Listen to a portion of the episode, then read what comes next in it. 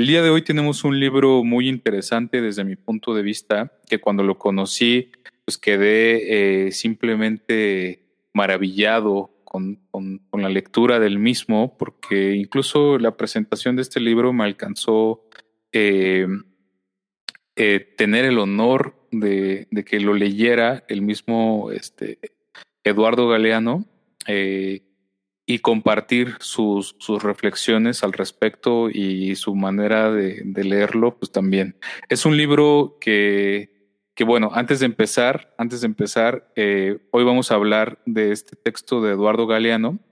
Eduardo Galeano, muy, muy famoso, un escritor, periodista uruguayo muy, muy conocido, eh, asociado con temas de izquierda, quizá uno de sus libros más famosos, asociado a las venas abiertas de América Latina, eh, me gustaría, me gustaría que nos compartieran si han leído algo, conocen algo de Eduardo Galeano, eh, para poder comenzar con el tema de hoy, porque este libro me parece, parece muy atractivo. Entonces, ¿qué, ¿qué conoces tú de Eduardo Galeano? Ya lo hemos platicado quizá en otros... Sí, sí, sí, sí. Pero igual, ¿cuál tienes presente? ¿O qué es Mira, sí, ya ves que a, Eduardo Galeano yo también, yo lo conocí hace tal vez unos 10 años eh, con otro, otro libro. Eh, bueno, el de, el de las venas abiertas creo que es un libro fundamental si te interesan como los temas sociales, ¿no? Entonces, porque construye y te da como mucha, mucha idea justo de, pues, de cómo, de cómo funciona o cómo, sí, cómo funciona pues Latinoamérica, la dominación, el dolor que ha pasado históricamente la región. Entonces, yo, yo me siento como muy cercano a, a esta visión latinoamericana porque hace, mi primer trabajo era, era en un lugar donde teníamos como mucha relación con gente de toda la región, ¿no? Gente de Chile, de Centroamérica, de Sudamérica. Entonces, a mí me cambió mucho la forma de, relacionarme con, con, las personas. Yo siento que los mexicanos de repente tenemos una visión muy particular y lejana a lo que es en realidad Latinoamérica, como se ve en otros lugares. Entonces, a mí, a mí personalmente me cambió mucho pues, entender eh, leyendo este libro. Eh, y después yo conocí otro que se llama eh, eh, se llama, es un libro de cuentos, Bocas del Tiempo se llama, que es un libro que me regalaron, también me gustó mucho, pero sí creo que lo que a mí me marcó mucho fue este de, de las venas abiertas. Y este, este que vamos a, a, comentar hoy, también hay por ahí algún par de, de, historias. Yo no lo he leído completo, hay algún, algún par de cosas que, que tengo muy presentes porque vi una entrevista, yo creo que fue cuando, cuando vino que lo vi en, en una entrevista, salió con Carmen Aristegui, pero él hizo como la lectura, creo que en, en la sala de Nezahualcóyotl. La sala de Nezahualcóyotl, en Seúl, Correcto. Sí. me acuerdo, me acuerdo bien de, de, de, eso. No es que yo haya ido, tú sí fuiste, ¿no? Por lo que estabas diciendo. Yo no fui, pero me acuerdo bien de la entrevista, de lo que comentaron, de lo que... Entonces, lo tengo muy presente. Y sin duda, pues uno de los grandes escritores, yo creo que de, de Latinoamérica del, del siglo pasado y pues de este, ¿no? Sí, sí, claro. Creo que eh, esto que mencionas ahorita es importante, ¿no? Hablar acerca de las temáticas. Creo que es una persona muy perspicaz. Eh, hablar la, la, manera en cómo aborda los temas es fundamental. Y creo que este, ahorita quiero hacer una anotación importante sobre este libro en particular. Eh, nos pone aquí Isabel Moreno, sí, el libro de Amares, Mujeres y Bocas del Tiempo, Eduardo Galeano, de mis favoritos como escritor y persona. Es más, lo extraño sin haberlo conocido. Como esa, esa curiosa sensación de pronto, gracias Isabel Moreno por comentario, eh, como de cierta familiaridad con el autor. Creo que no, no todos los autores logran esa, ese alcance, ¿no? Entonces, eh, sí, desde mi punto de vista, cuando un autor te mueve, eh, creo que evidentemente está haciendo bien su trabajo. Por allí hay una, premisa donde se dice que si te genera algo, no importa qué, entonces ya se considera arte. Independientemente si esta emoción o, sensación es, algo repulsivo o connotativamente negativo, eh, aún así puede ser algo artístico. Tengo allí mis, mis reservas, pero bueno, finalmente es una premisa que se mantiene. Nos pone Isabel, olvidé mencionar el libro de los abrazos como mis favoritos también. Gran libro, gran libro, el libro de los abrazos. Creo que también tiene esa familiaridad de pronto en comunicar esas, eh, no sé, ese no sé qué del cual hace alusión Pablo Fernández, eh, que te sacude. Es como una sacudida de emociones que evidentemente eh, transporta y comunica. Creo que eso es algo que, que, que muchas veces pasa en sus obras, ¿no? Eh, pero bueno, coméntenos qué, qué, otros libros conocen, qué más han leído y sobre todo este, esta reflexión que haces Ángel me parece, me parece valiosa. Sobre este, sobre me parece valiosa en, el, en términos de la asociación que estás generando sobre tu perspectiva y vivencia personal, porque al final es eso, ¿no? Los estudios recientes o incluso no solo recientes, sino los postulados del siglo XX sobre educación y aprendizaje tienen una premisa fundamental que es el aprendizaje sin motivación no es posible. Entonces, para que algo se te quede o aprendas o se activen los procesos psicológicos básicos, pues simplemente eh, debe haber una motivación. Cami Cue nos pone libro Memoria del Fuego, uno de mis favoritos. Saludos. Saludos, Cami. Eh, no he tenido oportunidad de leer Memoria del Fuego, creo que es también de los más famosos pero bueno, ya, ya tocará. Hay tanto todavía por, por descubrir. Sí, sí, sí. Y, no, y, bueno, también era un apasionado del fútbol. Por ahí, por ahí eh, yo le regalé a mi papá el de Azul y Sombra. El fútbol Azul y Sombra. Él, era, él era un, un verdadero apasionado. Como buen uruguayo, eh, vivía como el fútbol con, con pasión y locura, ¿no? Y lo transmitía, lo transmitía. Fíjate que ese libro se lo regalaron a, o se lo compartieron, le compartieron la existencia del mismo, no estoy seguro, igual si nos está escuchando de casualidad mi hermano, eh, mi hermano de sangre, eh, el fútbol a sol y sombra, porque él era un apasionado del fútbol, creo que sigue siendo, ¿no? Hasta que se lastimó la cintura. Ah, mira, fue la cintura. La cintura, no, la, la cintura le lastimó la pierna.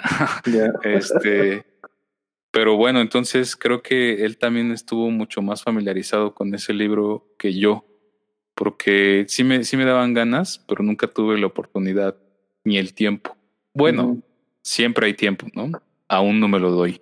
Me atrevería a decir eso. y hablando de tiempo, este libro me parece que se lee justo a lo largo del tiempo, porque Los hijos de los días, que es el libro del que estamos hablando hoy, ahí están mis etiquetitas, ¿no? Porque he leído varios, varios fragmentos durante muchas ocasiones y es justo eso. Yo creo que este libro no se lee linealmente porque habla del tiempo. ¿Cuál es la premisa de, este texto?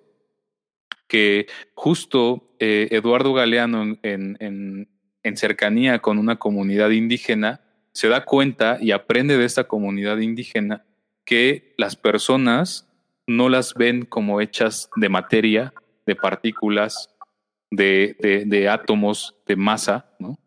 sino que entienden que las personas más bien, y este es un postulado maravilloso de la psicología social, las personas están hechas de historias. Las historias que nos hacen son las historias de nuestros días, aquellos acontecimientos y experiencias que vivimos en el transcurrir de nuestro sendero por este camino que llamamos vida y que evidentemente llega un punto en el que nos hace y nos deshace cuando nos sentimos maravillados y cuando nos sentimos todo lo contrario. Entonces, ¿qué es lo que dice Eduardo Galeano? En todo caso, si las historias nos definen, si son estos acontecimientos y experiencias quienes nos hacen ser lo que somos, entonces más bien somos hijos de los días que nos acontecen, de los días que vivimos.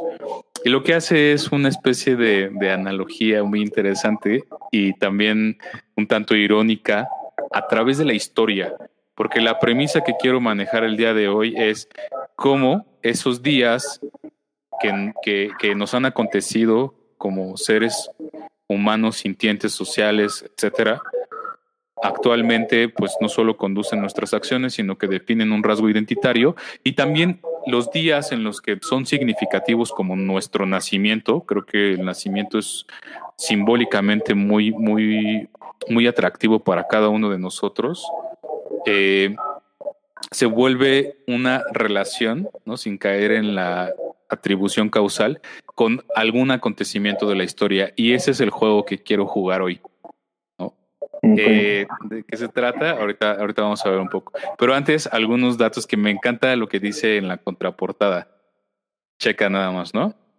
¿Sabía usted que el episodio más popular del catecismo católico y en, en dicho episodio Adán y Eva mordiendo la manzana en la Biblia no aparece? Ese episodio que decimos de ah, pues, la famosa manzana de la discordia, en realidad nunca se menciona en la Biblia, jamás. Que el griego Eratóstenes midió la cintura del mundo hace 2300 años y se equivocó 90 kilómetros. Solamente, ¿no? Que Aristóteles escribió sobre la mujer que es un hombre incompleto y Santo Tomás de Aquino que es un error de la naturaleza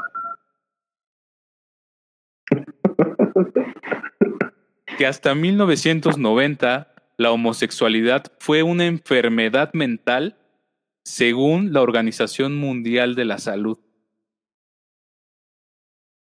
Topa, ¿eh? Que en el entierro de Karl Marx acudieron solo 11 personas, contando al enterrador.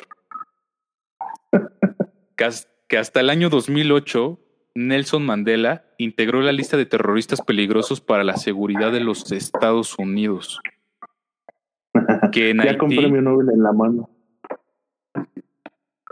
Que en Haití, según una... No mames, ve cómo construyen la historia como Pearl Harbor, ¿no? Que en Haití, según una antigua tradición, el cortejo fúnebre debe conducir el ataúd en zig-zag para despistar al difunto y que ya no pueda encontrar el camino de regreso. o sea, manejan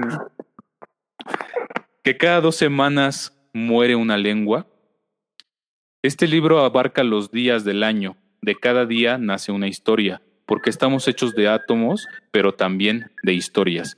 Entonces, es una especie, sin menospreciar en absoluto, de efemérides con acontecimientos de este tipo de datos inusuales, ¿no? Puntuales de cada día. Entonces, ese es el juego.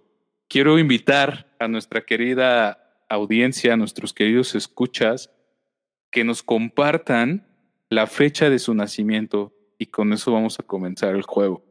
Entonces, compártanos el día y el mes. No tiene que compartir el año, solo el día y el mes. Y nosotros vamos a buscar en el libro qué acontecimiento ocurrió en la historia y ver si esa historia tiene una asociación con su vida o no. Pero bueno, entonces compártanos el día y el mes para que les leamos qué sucedió durante esa fecha. ¿Estás listo? Listo. A ver, échame tu día y tu mes. 15 de marzo. 15 de marzo.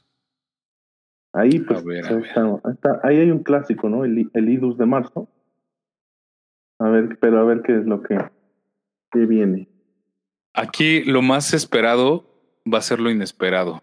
Quiero anticiparlo, ¿no? Bien, ya están llegando. Entonces, ya están llegando, eso. Esa es la actitud. Adelante. Marzo 15. Voces de la noche. En este amanecer del año 44 antes de Cristo, Calpurnia despertó llorando. Ella había soñado que el marido, acribillado a puñaladas, agonizaba en sus brazos. Y Calpurnia le contó el sueño y llorando le rogó que se quedara en casa porque afuera le esperaba el cementerio. Pero el pontífice máximo, el dictador vitalicio, el divino guerrero, el dios invicto, no podía hacer caso al sueño de una mujer. Julio César la apartó de un manotazo y hacia el Senado de Roma caminó su muerte. Marzo 15. Ahí está, que es, que es el, los, los idus de marzo, ¿no? Ese, esa, pues sí, fíjate, es, es, una fecha pues muy famosa, conocida. Sí. Este, pero, ¿cómo era la pregunta que hacías en torno? Ya, te mueve, te mueve algo con tu identidad, con cómo eres, con cosas de, te refleja algo así, no hay que pensarle demasiado, pues, ¿no? Pues no tanto, simplemente que desde pequeño tengo esta historia eh, como parte de mi, de mi cumpleaños. Es algo que ha sido muy reiterado, que lo conozco, que pues creo que es de como cultura muy general. Entonces, pues me parece como una relación interesante y cada que puedo pues, la saco a población. Ese es como el, lo único que, que diría okay. Bueno, está bien. Por ahí va, por ahí va el tema, ¿no? Entonces, pues adelante. ¿Quién es el? Va, vamos a empezar con, con, Isabel. Que Isabel, 4 de abril. Veamos, veamos. Abril 4. El fantasma. En 1846 nació Isodore Ducase eran tiempos de guerra en Montevideo y fue bautizado a cañonazos. No bien pudo, se marchó a París. Allí se convirtió en el conde de Lautréamont y sus pesadillas contribuyeron a la fundación del surrealismo. En el mundo estuvo de visita no más. En su breve vida, incendió el lenguaje, en sus palabras ardió y se hizo humo. Oh, qué, qué historia tan interesante. El fantasma, abril 4. Compártenos, Isabel, si hay algo que se asocie con tu vida, con tu identidad, con tus intereses. ¿no? ¿Quién más? ¿Quién más tenemos? Tenemos varios, ¿no? Sí, tenemos a Karina. 26 Karina de junio. 26 de junio.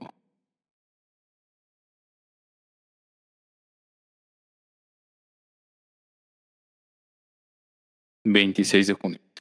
Junio 26. El reino del miedo. Hoy es el día contra la tortura. Por trágica ironía, la dictadura militar del Uruguay nació al día siguiente, en 1973, y convirtió al país entero en una gran cámara de torturas. Los suplicios servían poco o nada para arrancar información, pero eran más útiles para sembrar el miedo, y el miedo obligó a los uruguayos a vivir callando o mintiendo. En el exilio recibí una carta anónima. Es jodido mentir, y es jodido acostumbrarse a mentir, pero peor que mentir es enseñar a mentir. Yo tengo tres hijos. ¿Mm? Interesante historia. El, el, bueno, voy a complementar con, con mi opinión, ¿no? Y, que nos compartan también como de cada uno. Voy a, a retomar el de abril 4 para que todos estén incluidos, incluidas. Entonces, ¿qué pienso? ¿Qué pienso del anterior? Bueno, ¿tú qué pensarías del anterior, no? El fantasma. Nace en 1846 y Sodore Ducase. El mundo estuvo de, en el mundo estuvo de visita nomás. En su breve vida incendió el lenguaje, en sus palabras ardió y se hizo humo. Creo que eso es algo que me llama la atención.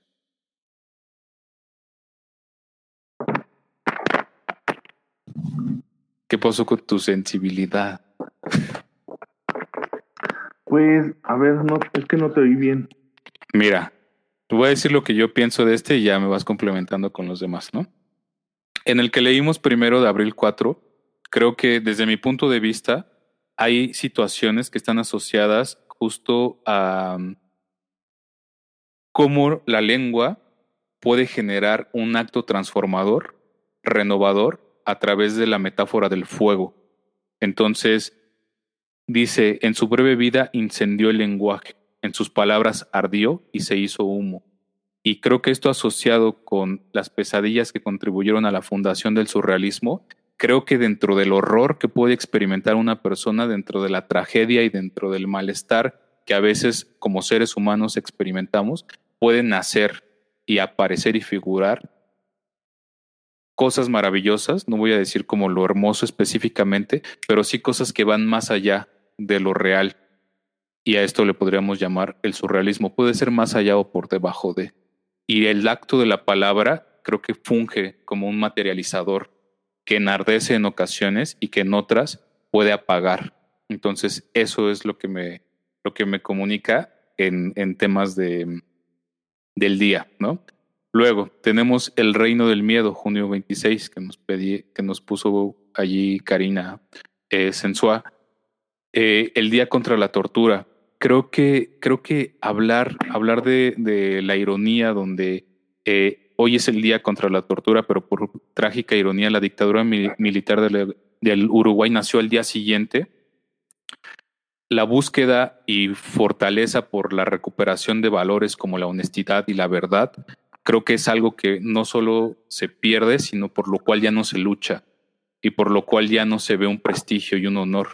Entonces, esto con lo que termina en la carta anónima de es jodido mentir, es jodido acostumbrarse a mentir, pero peor que mentir es enseñar a mentir, creo que es una crítica muy fuerte y validación a lo que vivimos constantemente como sociedad mexicana, en la cual estamos anclados a una especie de eh, conformismo y normalización de cualquier otro aspecto que comienza por una mentira piadosa, ¿no? Por así decirlo. Puede sonar radical, pero tal vez no. Esa es como mi percepción. Sí, no, completamente. Y, y creo que también, o sea, sí, es un reflejo, como dices, de, de esta hipocresía, pues un poco en la que comúnmente vivimos y estamos ya tan inmersos que pareciera pues lo normal, ¿no? el convivir con las mentiras, con esta, este tipo de, de como inicia, ¿no? De el día en contra de la tortura, el día siguiente. Esta, esta parte es como muy, también muy descriptiva de lo que es Latinoamérica, ¿no? En, todos sus, en todos sus países, de todo lo que ha vivido Latinoamérica a lo largo de su historia, ¿no? Desde, pues ya, desde la conquista, podríamos podríamos decir. Incluso puede ser que antes, que yo creo que sí hay, hay diferencias, pero, pero es, es un poco eso, ¿no? El, la forma en la que convivimos como sociedad termina siendo así de irónico y de pues lleno de mentira e hipocresía. Así es, completamente de acuerdo. Y es un reflejo que en actos históricos se manifiesta, pero que evidentemente materializa una latencia en la actualidad. Eh, bueno, igual compártenos, eh, Karina, si esto te refleja algo de tu vida, de tu identidad, de tus intereses, o si simplemente es como de nada que ver. ¿no? Eh, Isabel nos comparte, nos comparte en su en lo que salió el 4 de abril. Claro que sí, amo el surrealismo, me gusta lo oculto y entre mis monstruos habitan fantasmas. Me gusta lo oculto. Vivo más del inconsciente y habito poco en el consciente. Mi signo zodiacal es fuego, así que me encanta el melancólico humo que queda de cada experiencia. Sumamente asociativo, muy bien, creo que tiene una excelente aproximación. Así que, vale, ya vieron un poquito la dinámica. Igual yo les comparto mi burda y banal aproximación. Hola, Rosa. Eh, pero, pues bueno, nos saluda allí Rosa María. Y este, no olviden comentar cómo se asocian, ¿no? ¿Con quién seguimos? Tenemos tres seguidas de julio. ¿No te parece, casi extraño Es la alineación de las estrellas. en la misma semana nacieron, ¿eh? Bueno, voy a, voy a decir que yo nací el 12 de julio. Mira. 15 de julio, Carla Atul, como el doctor Atul pregunta para que nos confirme. Julio 15. Una ceremonia de exorcismo. En esta noche de 1950, víspera de la final del Campeonato Mundial de Fútbol, Moacir Barbosa durmió arrullado por Los Ángeles. Él era el hombre más querido de todo Brasil, pero al día siguiente, el mejor arquero del mundo pasó a ser un traidor a la patria. Barbosa no había sido capaz de atajar el gol uruguayo que arrebató a Brasil el trofeo mundial. Trece años después, cuando el estadio de Maracaná renovó sus arcos, Barbosa se llevó los tres palos donde aquel gol lo había humillado, y partió los palos a golpes de hacha y los quemó hasta hacerlos ceniza. El exorcismo no lo salvó de la maldición. ¡Ay, qué interesante! A ver, ¿qué, qué opinas? Pues sí, a mí lo que me deja es como hay ciertos actos de la vida que te, pues, te persiguen, te cargas con ellos, eh, los traes con, contigo y que a veces no puedes simplemente desprenderte o exorcizarlo, como, como dice, ¿no? Por más que quieras, eh, por más que trates, hay cosas que más bien de repente hay que aprender a, a lidiar con ello para poder superarlo, ¿no? A partir pues de la aceptación, de, del conocimiento propio y del aprendizaje, y que a partir de ahí pues puedas como, como reconstruirte, ¿no? Un poco por ahí es la lectura que yo le doy. Sí, creo que coincidimos mucho. Me suenan palabras, palabras como, como la traición, como eh, la, la, purificación, como el exorcismo. Y creo, creo, o sea, mi hermano, el que mencioné hace rato, hermano de sangre, es del 15 de julio también. Mm. Entonces, si nos está escuchando, ya le leímos por ahí también su, su día. Pero creo que hablar acerca, igual ahorita Carla que nos comparta qué se asocia con su vida, con su identidad o cómo es o con sus intereses, creo que hablar de estos actos de redimirse, de querer purificar, de querer transformar, de querer hacer actos simbólicos, eh, tienen una enseñanza y la enseñanza es que creo que va más allá de lo que, de que esa purificación va más allá del, del exterior. Es decir, dice, nunca superó la maldición, a pesar de que hizo ese acto de quemar los palos de la portería. ¿Y a qué me refiero con esto? Que esa purificación no es que no valga la pena, es que es una introspección, es que es un trabajo interno, es que es adentrarse con sus propios demonios. Y aunque sea un acto eh, materializado como quemar la portería que le trajo desgracia, a veces pienso que atribuimos significados a cosas que no los tienen. Como decir, por culpa de ese gol o de esa portería, la gente me odia. En el caso del futbolista Barbosa, ¿no? Y entonces creo que en la vida es así. A veces tendemos a responsabilizar al otro culpabilizar o incluso decir yo no tengo nada que ver, yo soy, yo lo hice, no soy perfecto, pero yo no, no cometí ese error tan grave. Y creo que es una invitación, una invitación a la autocrítica y a la autoobservación, y no solo a eso, sino a renovarse desde dentro. Es lo que me hace sonar un poquito. Y la traición creo que a veces va más con ese duelo que te pega no por el otro, por la expectativa de lo que el otro espera de ti, sino una traición interna. Creo que al final eso es lo que nos mueve. Cuando sientes que traicionaste, en realidad es porque a ti te está moviendo algo. Claro. Pero bueno, que nos comparta eh, Carla Atl qué es lo que, lo que le mueve, ¿no? O no, también, también se vale. Luego tenemos Alejandra David, 23 de julio. Veamos. Julio 23. Gemelos. En 1944, en el paraíso turístico de Bretton Woods, se confirmó que estaban en gestación los hermanos gemelos que la humanidad necesitaba. Uno iba a llamarse Fondo Monetario Internacional y el otro Banco Mundial. Como Rómulo y Remo, los gemelos fueron amamantados por la loba y en la ciudad de Washington, cerquita de la Casa Blanca, encontraron residencia. Desde entonces, los dos gobiernan a los gobiernos del mundo. En países donde han sido votados por nadie, los gemelos imponen el deber de obediencia como fatalidad del destino. Vigilan, amenazan, castigan, toman examen. ¿Te has portado bien? ¿Has hecho los deberes? está muy chido, está muy bueno. Está muy bueno, muy, muy bueno. Y es que completamente es así, ¿no? O sea, instalados en este, en este mundo capitalista, pues básicamente es lo que, son los, los que dictan lo que un país o no debe hacer con su, con su economía. Pareciera que si, si no se está eh, en corriente con ellos, que bueno, casi es, así está funcionando el mundo, no, no digo que no, este, pues no hubiera valor, pero también creo que muchas veces se pierde de vista lo que los países, los países internamente y, la gente mismos, pues pueden hacer, ¿no? O, o, contextos muy puntuales de cada, de cada lugar.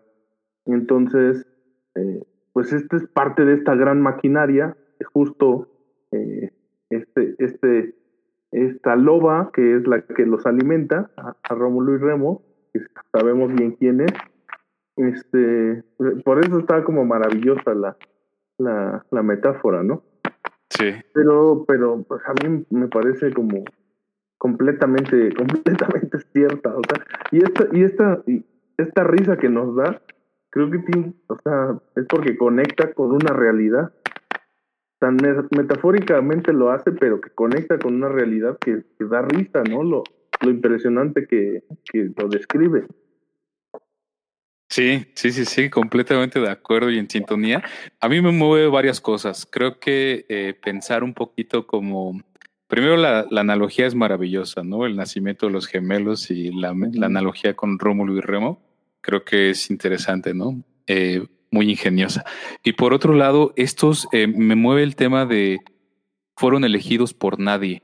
Me hace pensar en un, en un documental del que me acaban de hablar, que, que tengo allí pendiente por ver que igual cuando lo vea les comparto más a detalle, pero el nombre del documental es, eh, ah, hoy lo mencionamos en la mentoría, como el, el dilema de las redes sociales. Ya, nada más hay que hacer un poquito de memoria el dilema de las redes sociales, que justo los líderes de los algoritmos y de quienes toman las decisiones de que las cosas tengan cierta funcionalidad y que tienen millones y millones de, dólares y son dueños de una gran cantidad de imperios, etcétera, son, son dueños y pueden elegir y manipular y condicionar ciertos, ciertos intereses populares y globales y humanos y, y colectivos y fueron elegidos por nadie Creo que es algo que sucede así. ¿Quién está en el poder? ¿Quién está más allá? Creo que esta, esta reflexión de julio 23 me hace pensar en eso, en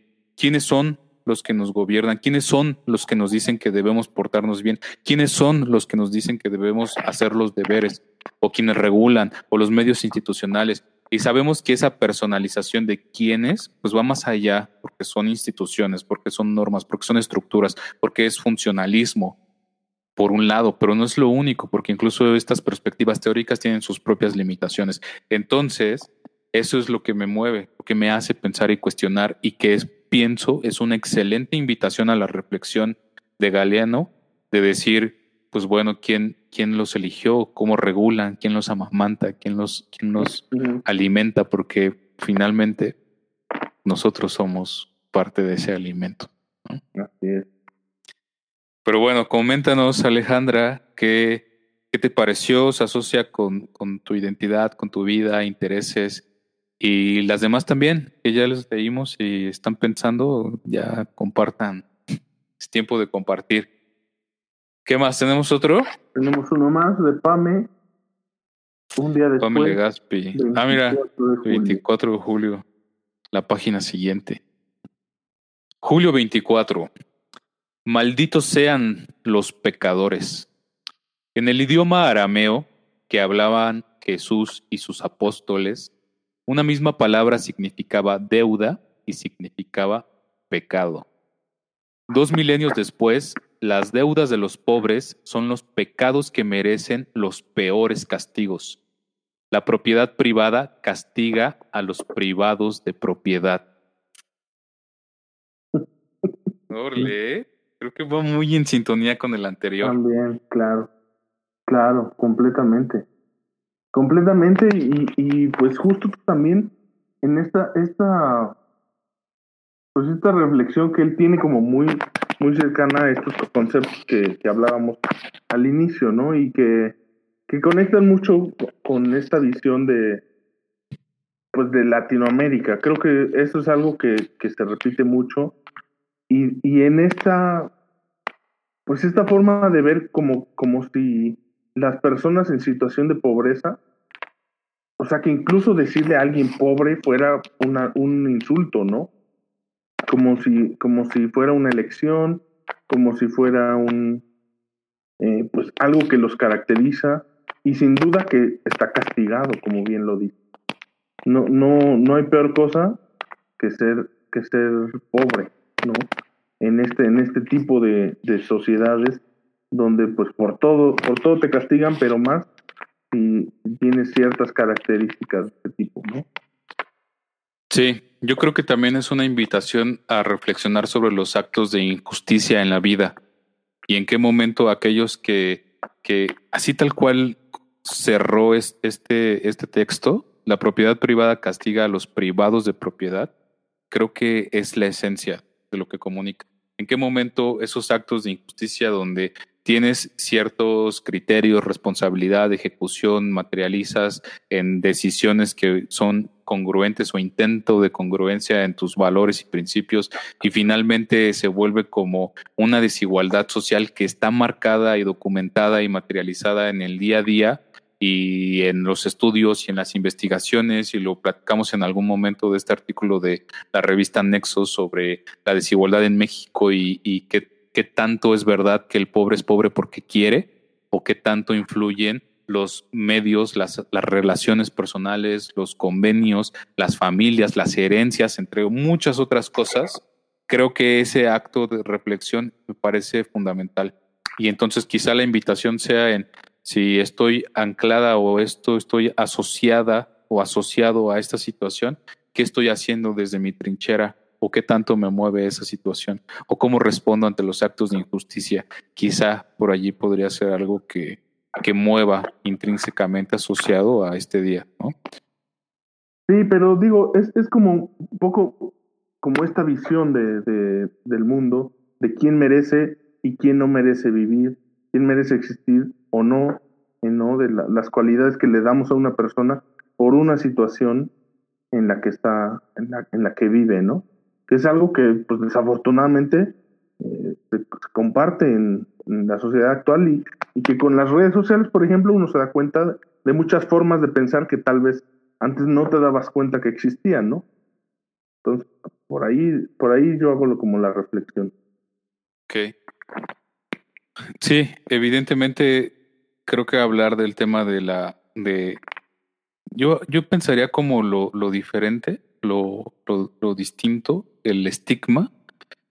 Pienso muchas cosas, pero voy a resumirlas en tres pensamientos.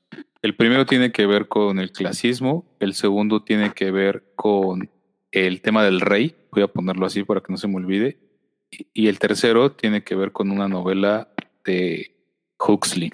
Entonces ahí están tres, ¿no? Clasismo. Hace, hace no mucho tiempo se publicó un artículo sobre cómo en esta nueva red TikTok se promovían más bien estereotipos eh, clasistas como personas que parecieran o aparentaran tener dinero con cierto color o tono de piel y que además, pues bueno, eso era lo que el algoritmo, ¿no? O las personas detrás, porque sabemos que también hay personas trabajando detrás de los medios digitales, promovían.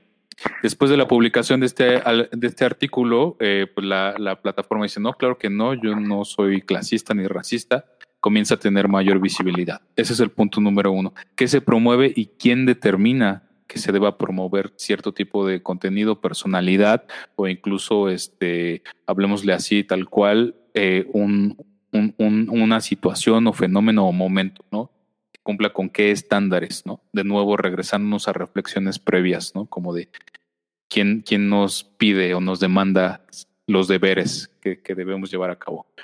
Segundo punto, hablé del rey. Creo que esta, esta idea del rey que se preocupaba por su, por su imagen, apariencia y, y, y buena representación para con el exterior, también puede ser una perfecta analogía quien nos puso Ani Suárez.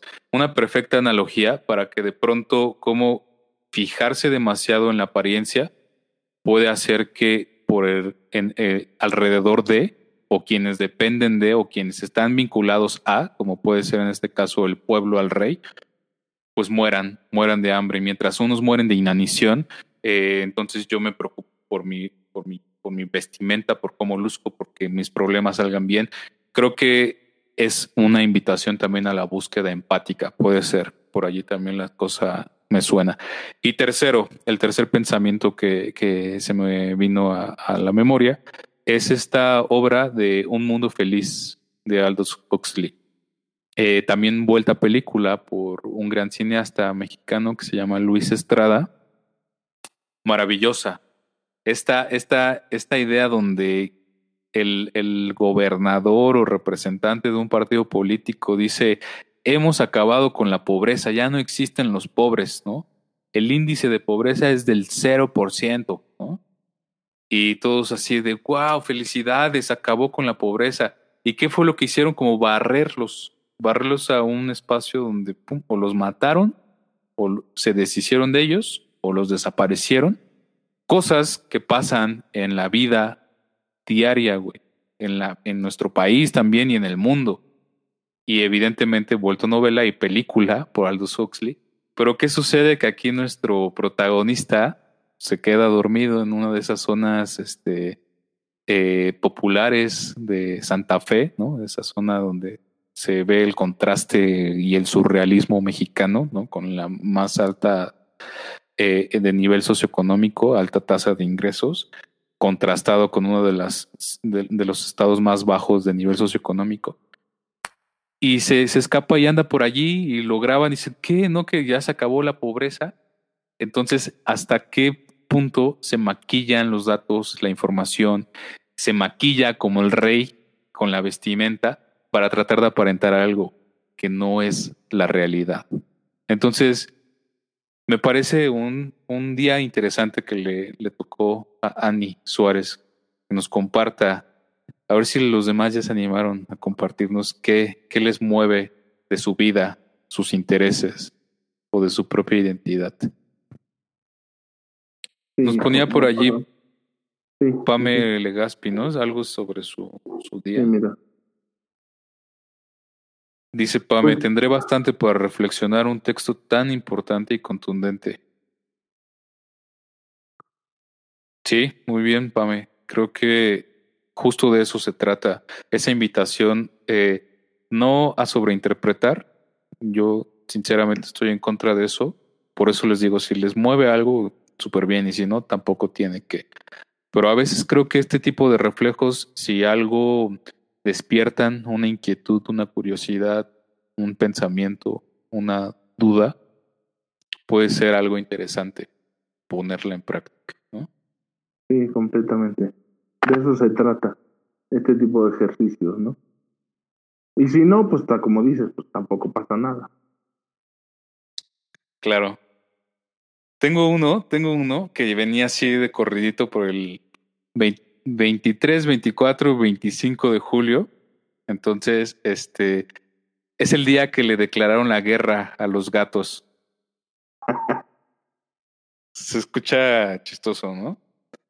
Vamos a, vamos a escucharlo, ¿no? A ver qué, qué tal. Julio 25. El título es Receta para difundir la peste.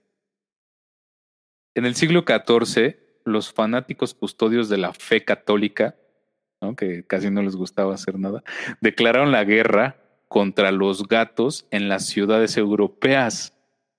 Y uno se preguntará, ¿por qué? ¿Qué pasó? Pues lo sabrá en nuestro próximo episodio, la siguiente semana. No, qué feo se sentía esa espera, dulce agonía, ¿no? Que me mata lentamente. Sí, sí, sí. Pero no, de una vez les vamos a decir por qué, por qué, por qué los custodios de la fe católica declararon la guerra contra los gatos. Los gatos, animales diabólicos, instrumentos de Satán, fueron crucificados, empalados, desollados vivos o arrojados a las llamas.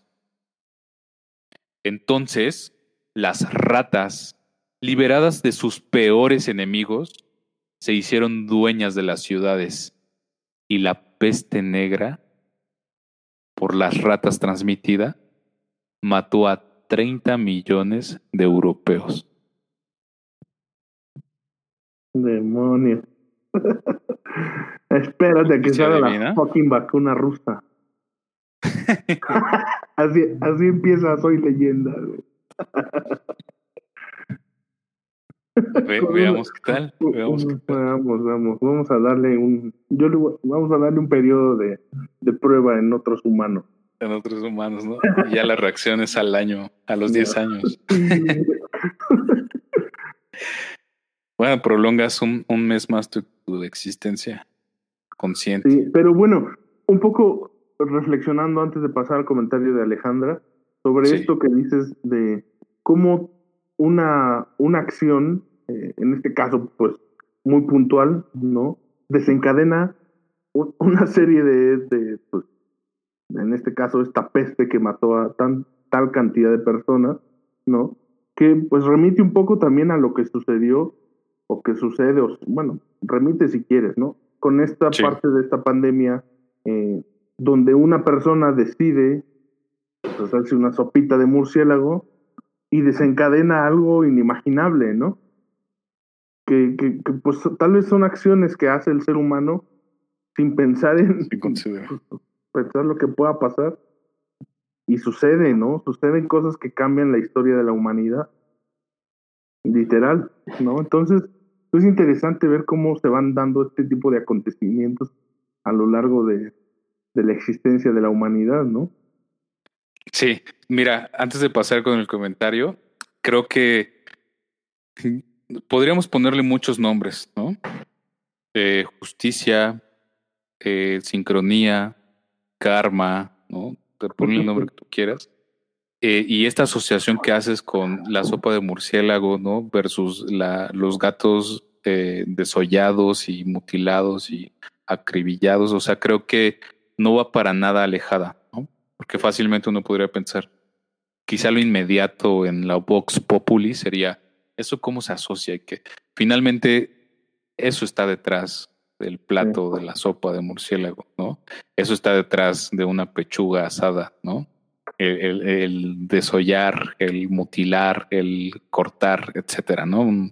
El punto es que creo que así de crudo como se ve o se visualiza en, la difusión de la peste negra, creo que a veces, no sé, podríamos ponerle actos kármicos, actos sincrónicos, actos, profecías autocumplidas en términos de Paul Václavic, donde lo que se quiere evitar es justo lo que se provoca al quererlo evitar, ¿no?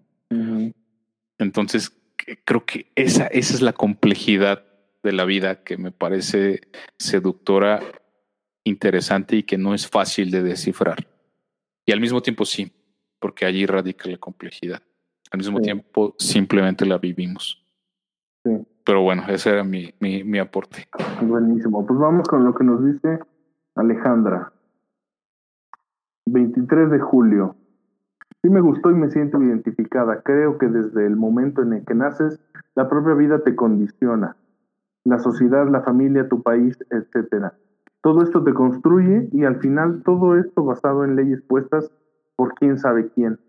Es como si existiera una ley compleja y su influencia infalible y determinante en tu vida. Interesante, sí, sí le generó, generó asociación, sí le movió. recuerdo que fue lo de los gemelos, ¿no? El, el Fondo Monetario y el Banco Mundial. Sí, creo que hay ciertas estructuras de las cuales creo que es completamente difícil desprenderse, completamente difícil, que a veces fluimos en ellas o tratamos de fluir, ¿no? O hay quienes están peleados todo el tiempo con dichas estructuras. Pero sí, gracias, gracias por compartir, Alejandra. ¿Quién más? ¿Quién más ya se animó a compartirnos sus, sus reflexiones? Karina dice que aún no, no haya cómo oh, se relaciona su personalidad con el acontecimiento de su fecha, pero va a trabajar en desenmarañarlo. Puede ser, ¿eh? Por allí decía, mm, decía el mismo, el mismo, oh, se pone loco ese can. decía el mismo, este, Wilhelm Wright, ¿no? Un psicólogo asociado a la psicoterapia corporal o padre de la psicoterapia corporal que en uno de sus libros, que es La función del orgasmo, hablaba que Si a, un, a una persona le haces un reflejo o una, eh, llamémosle así, como, como intentar eh, confrontarlo, en psicología se habla como del tema de la confrontación eh, emocional o, o, asociada principalmente como al darse cuenta de, eh, y, el paciente, el cliente, la persona, ¿no? Eh, no está lista como para poder desenmarañarlo, como dice Karina, entonces ese acto puede fungir más bien como una agresión, más que como una ayuda. Justo de eso se trata eh, lo que estamos comentando, no de buscar forzosamente relaciones y que tenga que encajar, y también eh, una invitación a no soltar y decir, ah, eso nada tiene que ver, sino una, breve reflexión y si esto nos deja algo de vuelta, bienvenido, y si no, también perfectamente válido. Si lo que te dejó fue intentar desenmarañar porque sientes que hay algo allí, adelante. La invitación es esa, ¿no? No, no soy fan de esas frases o de los clichés, pero creo que sí hay una que, que tiene mucho sentido, que es el maestro llega cuando el alumno está listo. Y en términos de Eduardo Galeano, ¿no? Para ver los mundos del mundo hay que cambiar tus ojos. Porque si estamos acostumbrados a mirar la realidad de cierta forma, cuando tratamos de entenderla desde otra perspectiva, no significa que abandonemos o nos peleemos o digamos lo que yo conocía o la forma en cómo me adentraba es completamente irrelevante en este punto. No, sino todo lo contrario. Yo, yo lo he visto quizá como una invitación a complementar el conocimiento y amplificar las perspectivas. Entonces creo que eso es algo valioso. Nos ponía aquí Carla Atl, Atl de agua en Nahuatl. Creo que también por eso el doctor Atl, el, el, artista, no sé si también por eso se lo ponía, ¿no? Pero bueno, gracias chicos. Traición, la palabra más, la palabra que más odio, eh, creo en la vida. Todos nos, creo, creo que en la vida todos nos encontraremos con la posibilidad de ser nuestro propio villano y verdugo. Lo interesante es cómo le damos el giro al personaje que vive las batallas y reinterpreta la historia. Gracias. Muy, muy bien, creo que sí le, le hizo sentido. Y al final es eso, creo que en la vida hay muchas, como en algún momento creo que lo dije con, con mis alumnas, es como si la vida aconteciera, acontecieran momentos artísticos y en la vida hay arte. Y en muchas de las cosas que vivimos hay arte, emociones, sensaciones, pensamientos, ideas, comunicación, interacciones, todo, todo en la vida puede ser artístico o poético. Pero si no tenemos esa sensibilidad desarrollada o la fomentamos o no la cultivamos, nos va a parecer irrelevante. Lo mismo que a los ojos de un médico, el cuerpo humano tiene cierta estructura, caracterización, como lo puede tener a los ojos de un artista, ver otra perspectiva. Creo que esa sensibilidad en la vida es algo que todos tenemos y que algunos deciden trabajar más o trabajar menos, pero no es ni magia, ni pensamiento esotérico, ni nada por el estilo. Creo que más bien es un pensamiento crítico, es reflexión, y eso aplicado en uno mismo, pues se vuelve auto, autocrítico y autorreflexivo. Y bueno, ¿qué más, mi querido Ángel? Pues nada, fíjate que tengo aquí este un escándalo de la perrita. que están metiendo el carro. Pues voy a, voy a proceder a mutear mi micrófono para que hagas eh, la, la, salida como corresponde. Va. ahorita ya le va.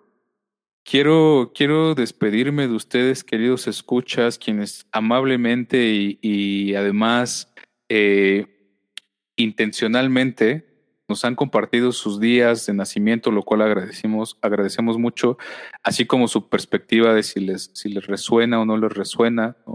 cada, cada uno de ustedes. Eh, bueno, antes de, cerrar, quiero leer este último comentario que nos pone Isabel Moreno. A ver si me ayudas a ponerlo, Ángel. Gracias. Isabel Moreno nos pone, quiero compartirles una de mis páginas favoritas de Amares, de Galeano. Estoy de acuerdo contigo, Alan. Pienso que uno no, sino todos los libros de Galeano no llevan una continuidad de página a página El que, más, el que me gusta se llama Puntos de Vista, que dice que los blancos son hijos de Caín y los negros hijos de Abel.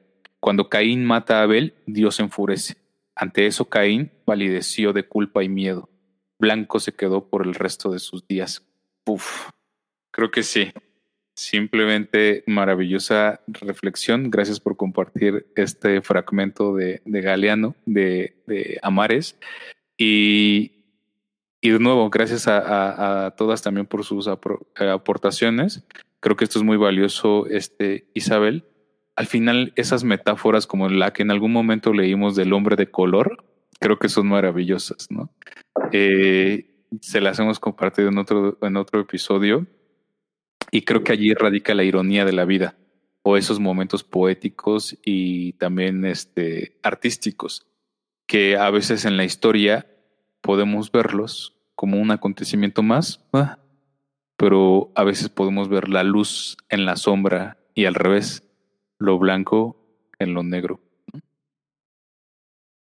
¿Querías complementar algo, mi estimado Ángel? Me remonto también a un, a un libro de José Saramago que justo se llama Caín y que hace su propia ficción respecto a esta historia de, Caín y Abel, ¿no? Y lo que acontece. Eh, igual, y, igual y después platicamos sobre ese libro que es muy ah, interesante, muy interesante como lo, lo resignifica un poco.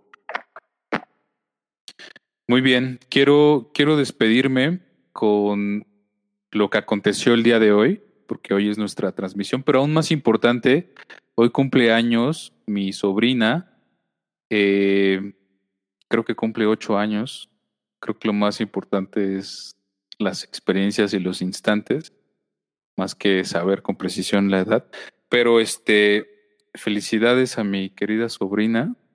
Creo que pues ahora está en la edad donde le importa más bien que tenga juguetes y, regalos y eso le divierte como a muchos nos pasaba cuando éramos niños, que incluso creo que se disfrutaban más los cumpleaños. Tal vez es un solo tripe mío, pero si no, pues es real, ¿no? Y entonces le quiero dedicar lo que aconteció ese, ese día a mi sobrina, este, ah, mira, ya mi hermano nos, nos agradeció. 15 de julio, que también por allí compartió fechas. Traición, porque es como se identifica mucho con un personaje de, de vikingos que es Rolo, que es el hermano del el protagonista Ragnar. Y Rolo, pues, traiciona a su hermano, ¿no? Ya entenderá el chiste local. Eh, bueno, entonces, ¿qué pasó septiembre 18? Sobrina, eh, donde sea que estés, tal vez no estés escuchando esto ni por equivocación, pero bueno, felicidades Kylie, te manda felicidades Isabel eh, y feliz vuelta al sol. Septiembre 18. La primera doctora. En 1915 murió Susan Lafleche. A los 25 años, Susan había sido la primera indígena doctora en medicina de los Estados Unidos. Hasta entonces no había ni un solo médico en la reserva donde malvivían los indios omajas. Susan fue la primera y la única, la médica de todos, en los días y en las noches, sola en la nieve y en el sol. Y ella fue capaz de combinar la medicina aprendida con la sabiduría heredada, las terapias de la universidad y las recetas de sus abuelos para que la vida de los omajas doliera menos y durara más.